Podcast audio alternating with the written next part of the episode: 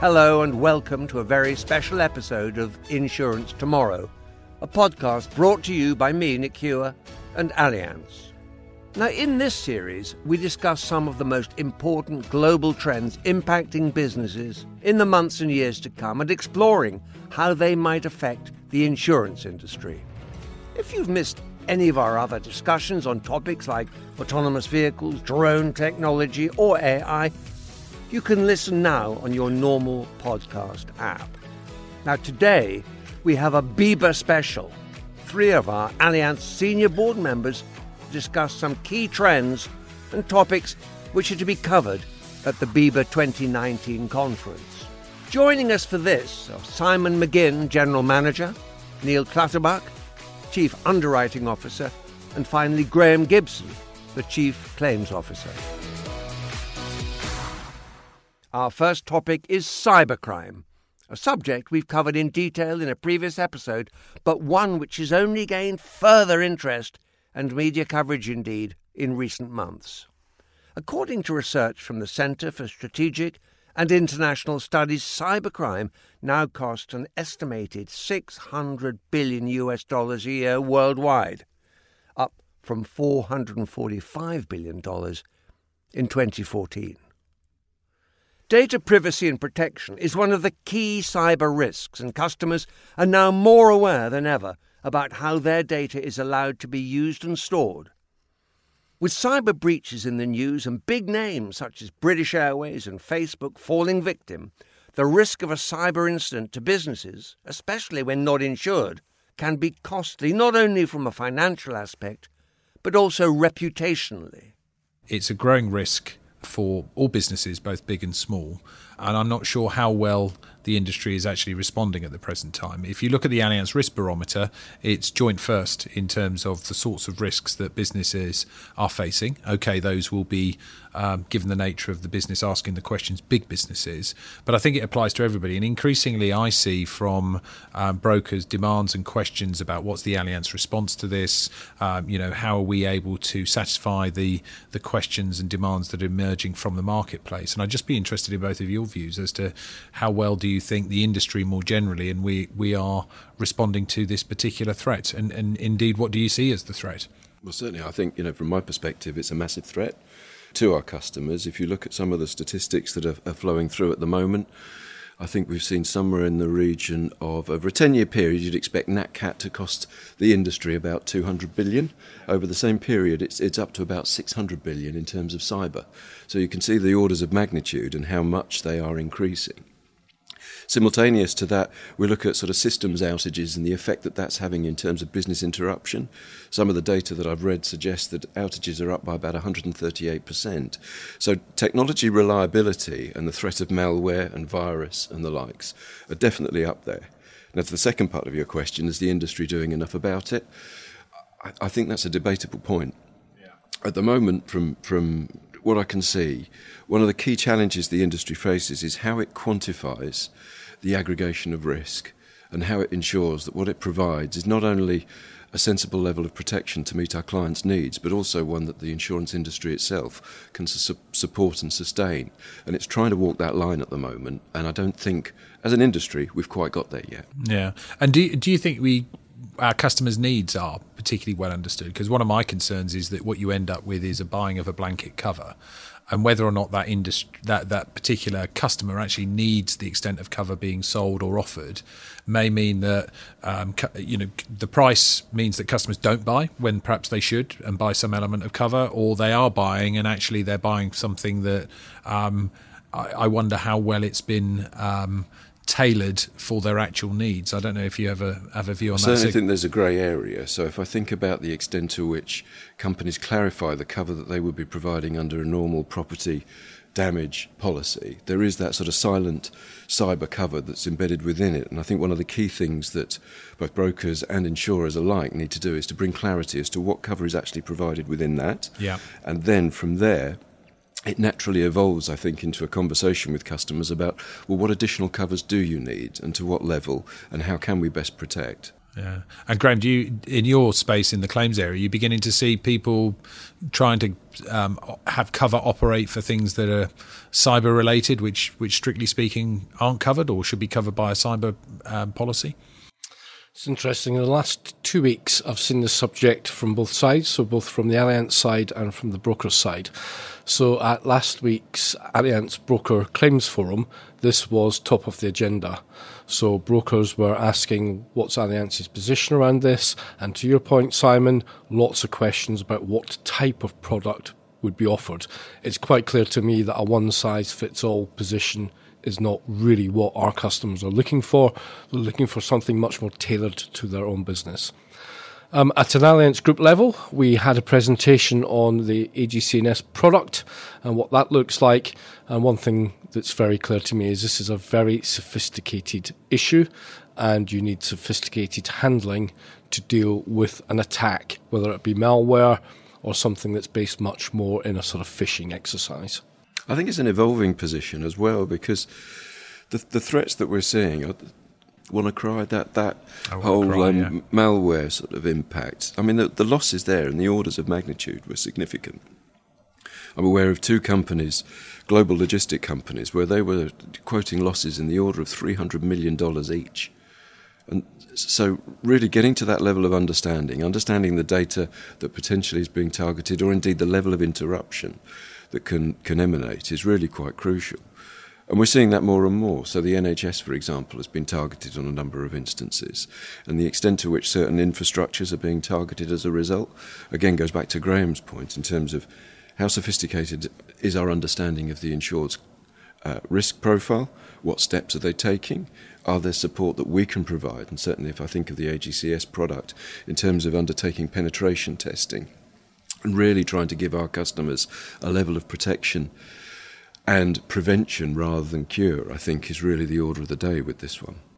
It's very clear to me that the criminals, and let's be honest, these are criminals. They're not doing it for fun. They're doing it to try and get uh, revenue or money from our, our customers.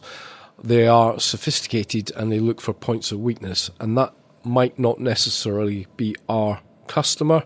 It might be a third party to our customer, and they're looking for what I would describe as weak entry points. So, um, anything we can do to help our customer understand really what their technology landscape looks like, I think would be beneficial. Yeah, I think that's true. And it's really hard, isn't it? Because, I mean, if, if you're trying to visualize a risk, um, it's hard enough for businesses to envisage, you know, what might lead to my my premises catching fire or leading to a business interruption loss. And that's that largely involves sort of destruction or compromising of physical assets. If you're in a space where what you're having to try and envisage is, well, what's the likely risk to my digital profile? I think certainly speaking as somebody that wouldn't consider themselves to be particularly digitally literate, it's quite hard to do. And therefore trying to understand and quantify the size of the risk to your business is is really quite difficult. And I, and I go back to the point I made earlier. You know, in terms of informing you as a customer in your buying decision or your purchase decision, um, it's really quite difficult for us to do. And I, I think um, you know it'd be interesting to see some of the tools that emerge in helping people to understand and quantify the the risk that their businesses really face, which I think is going to be one of the next steps for. For, for brokers and for insurers to try and try and help educate people, and then making sure that we're able to answer the questions that that, that creates. Yeah, that's an interesting point. So we talk about physical risk management. Are we now in a world where you need data or cyber risk management? And what does that look like and what does that feel like? Well, I think it must be. I mean, if you just look at gig economy businesses, they don't have a lot of physical assets. You know, they're, they're largely the value in their businesses are based on brand, um, their intellectual property, um, and, you know, held somewhere in a cloud. Mm. Um, and if that's compromised or stolen from them, to your point, you know, by thieves, um, then that makes it very difficult um, for them to, well, makes it impossible for them to operate. And um, I'm not sure whether or not um, um, we understand that fully enough yet. But you know, we're making steps in that way, which is why it's taking so long for us to to get our product into the marketplace to make sure it's a bit more tailored. Yeah, and, and, and appropriately managed, and we've got the right capital behind it, and yeah. the right um, reinsurance and retrocession arrangements standing behind it so that we fully understand and can provide the coverage the client wants. I think the other point I'd make is, is this, the speed at which this, this whole picture is evolving.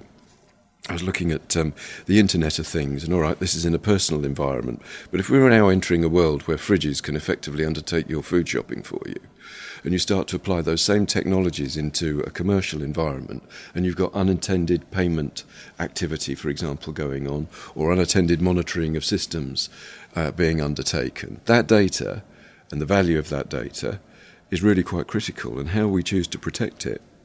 Um, and how we can help customers protect that data is really quite um, quite fundamental and it requires almost constant R and D, I think on the part of insurers and indeed the technology specialists who are developing this. I think I'd be a lot healthier if my fridge did my shopping.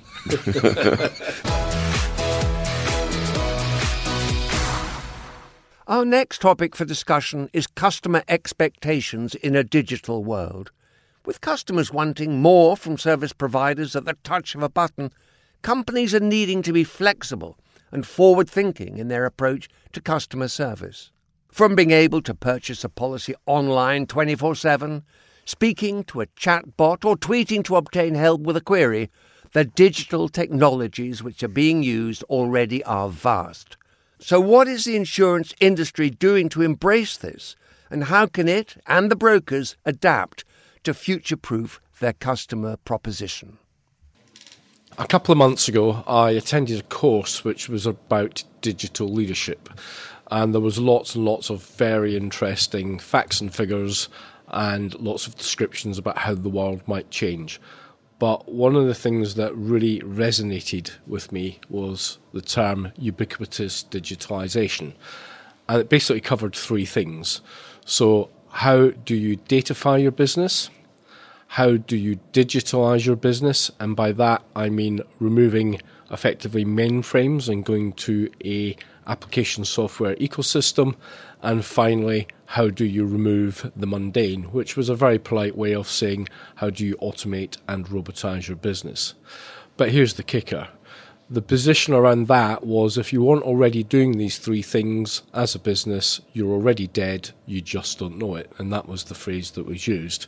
And I think it shows very clearly what our customers now expect from us and what it is we have to do.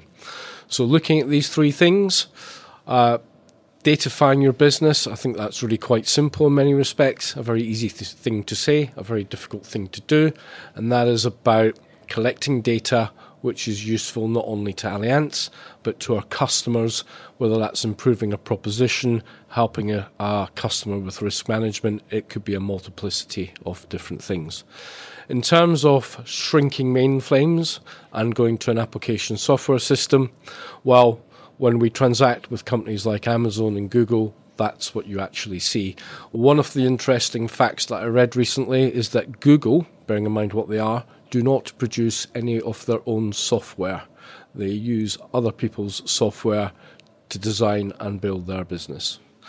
And then the last point around removing the mundane, as much as anything, that's an expenses point, but it's also about doing things quickly and simply for our customers so that there is a very high level of automation.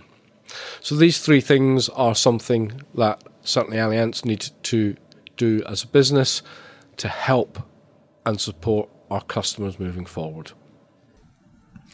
Yeah, I mean, I wouldn't disagree with those. I, I, think what's clear from from our point of view in terms of the broker market piece is just the degree to which the expectations that those people have in you know their personal lives about how they access services are being translated understandably into what they expect when they're dealing with Allianz from a from a broker point of view and I can't imagine it's any different in fact it's probably worse um, from a broker's point of view into their customer there is going to be that their expectation of immediacy um, the expectation of quality delivery right time, first time, all the time. Now, we could say that that was always the case before digitalisation. I just think it's harder to do in in a world where you are um, having to respond so quickly.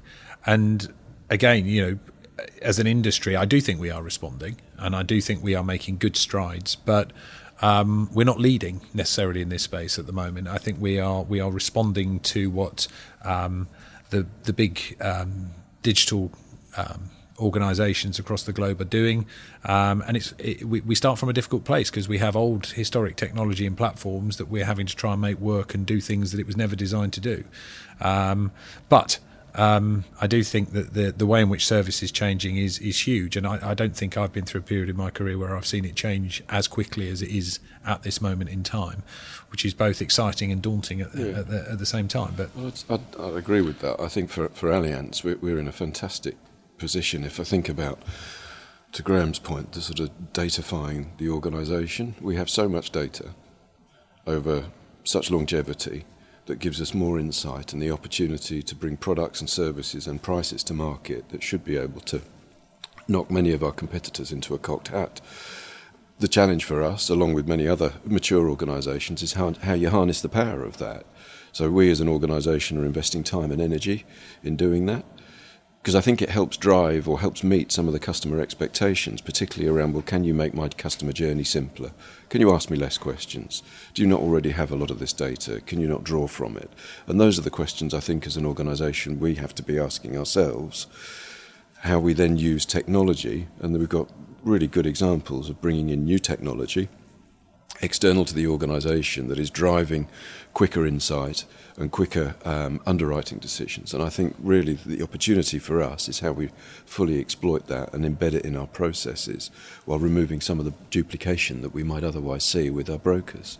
Yeah, and I think that duplication point is is quite critical, really, because I think the the the way in which the digital world impacts on our industry is the opportunity well the challenges we've already talked about but the opportunity to remove some of the heavy lifting that just goes around passing information from one party to another party to another party in order to in order to make our product work is is it's possible to remove that and and I think if you remove it it takes a lot of the clutter and process and friction away um, and it creates space. And the question for me is then, what what's what do you replace in that space? You know, do, do you just take the, the additional cost reduction as a benefit to um, the bottom line of either the broker or the insurer?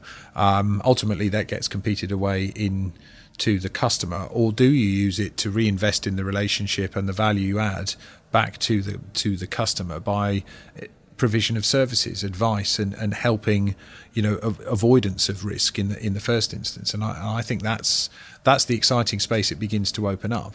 Um, but it does mean huge change within our own businesses um, and everybody else's just because of the, the way in which we are set up to pass data from one to one part of the business to another. I think that's a really good point. So, with the launch of Allianz Notify and the uh, Claims Hub, there's little doubt that very shortly we will be able to process a claim from start to finish without any human intervention. The question to Simon's point is then what do we do with the resource that that releases? Now, I personally don't think it's just bank it and keep it and, and we move on. Great. I think there's something very interesting we can do with that in terms of improving the contact with our customers and actually providing a much better claims proposition and not just a straight through processing no human interaction. I actually think, in many respects, that would be a backward step. It's about how we redeploy that resource to make the whole experience much, much better for our customers. Yeah, no, I, I think that's bang on because you know you, you bump into anybody in our industry at events, um, and they would say, "Oh, this is still a relationship business," and I think that's true. Um, and I think the key is that as you remove some of the interactions that have demanded the relationship because you're sorting out data provision or information provision, you need to replace it um, with something else. And, and I think what digital offers us the opportunity to do is to serve up human interaction at exactly the right point in the process to the customer. Um, or to the broker from an insurer's point of view to make sure that that expertise that can be brought and, and that that sort of common experience that's shared between people in, in a in a business relationship is, is brought to, to the fore at the right point to the benefit of the customer. And and I think that's that's really really critical because the one thing that I think we really risk as you become a more digitally orientated industry is the risk of commoditization um, and the risk of dumbing down. And and actually the biggest thing that I think prevents customers from you know buying insurance online through brokers or through insurers is is a lack of confidence in the purchase. And what we have to do is is be able to sort of build confidence all the way through that that interaction because it it does a number of things. It, it enables the investment in your digital assets to be realized. But the other thing it does is it builds the the the reputation and um, um, credibility of, of the industry in the customers' minds. And I do think that's important to have confidence in your providers in, in, in a financial services industry.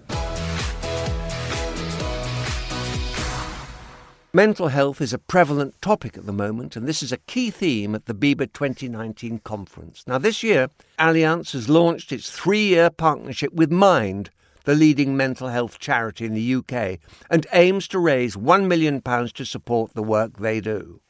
They are also aiming to help their own staff to be more resilient with well-being activities and additional training. So why is mental health in the workplace so important right now? And is it something that the insurance industry as a whole is working on? I think it's a massive topic and it's a very important one and goes very much core to to, if you like, Allianz's employee strategy. So we talk about ourselves being a people business, and I think we very much believe that. But to live that, we need to recognise that. Um, you know, our people make the difference, and how we support them is vitally important. So, when you look at some of the statistics, so what is it they say? 40% of people at some point in their life will suffer from depression. One in four people in a 12 month period may suffer from some form of stress.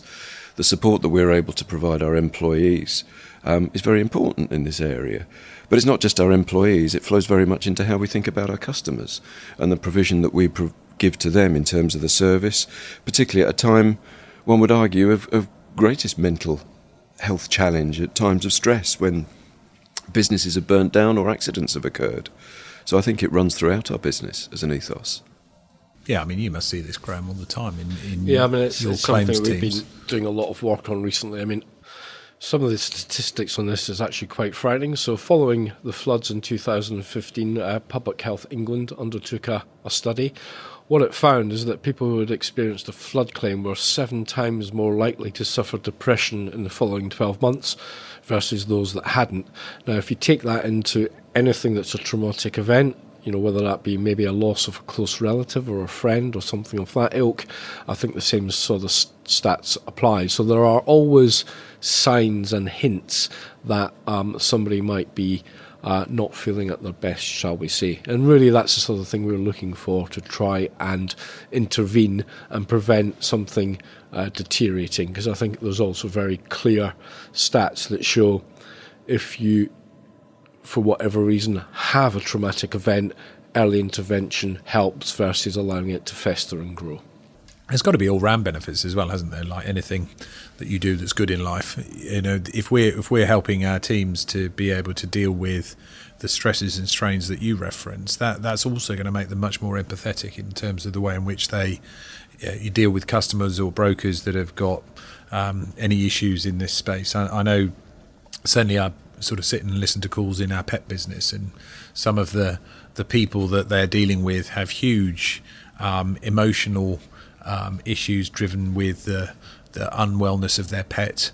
Um, and in many ways, the teams that we've got there build the brand of Petplan around that empathetic interaction with a customer who not only do they understand the pet, but if they've also got a broader understanding of some of the the sort of well-being issues around mental health, then then they can play a really important role at, to your point, Graham, at a time of crisis, whether it's a car crash or you know un, unwell um, pet of some sort. So it, it, sort of spins off. You get mm. the reputation that helps your business, and I think I don't know. I, I, can't envisage many businesses today with the profile that this has not not starting to think about.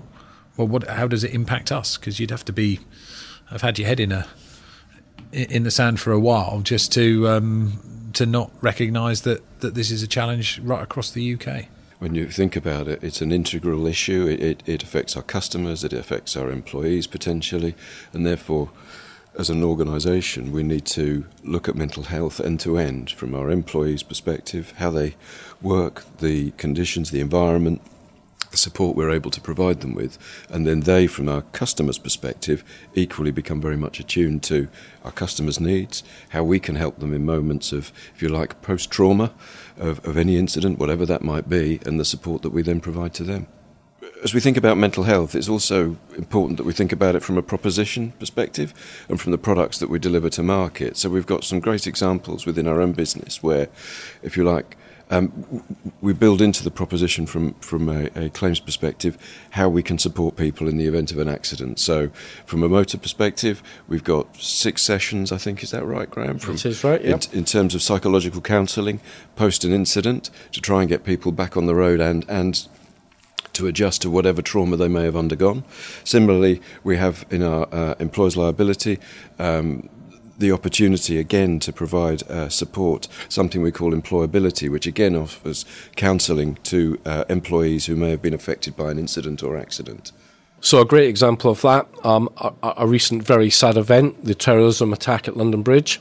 We provided cover for all of our customers that had been impacted by that through um, psychological assistance, uh, helping employees of our of our customers coming to terms with what had happened.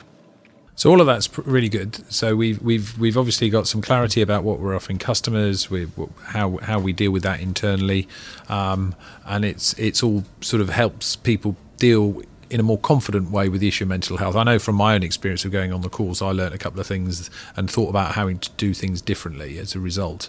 Um, so, so I think it's an interesting topic, and I think being able to deal with things um, more confidently is, is, is just something everybody should have in their armory when it comes to this subject. But so, what, what do you do then, Graham? You know, to de-stress.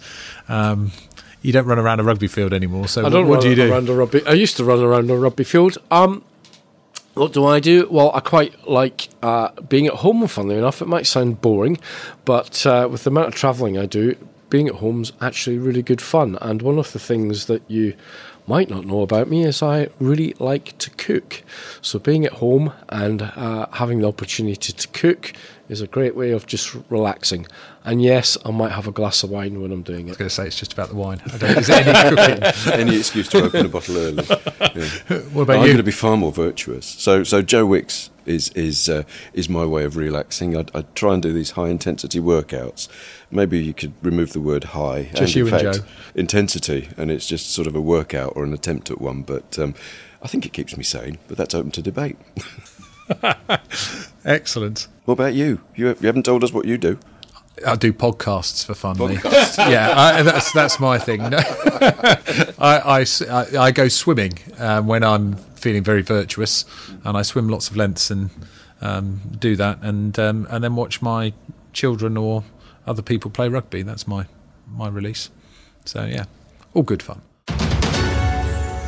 And with that final important discussion, let's bring this special BIBA episode to an end. My thanks to Simon McGinn, General Manager, Neil Clutterbuck, Chief Underwriting Officer, and Graham Gibson, the Chief Claims Officer. Please subscribe to the series through your podcast app. That way, you'll be sure of never missing an episode, and we'd really appreciate you leaving us a review as well. From me, Hewer, and Allianz, it's goodbye.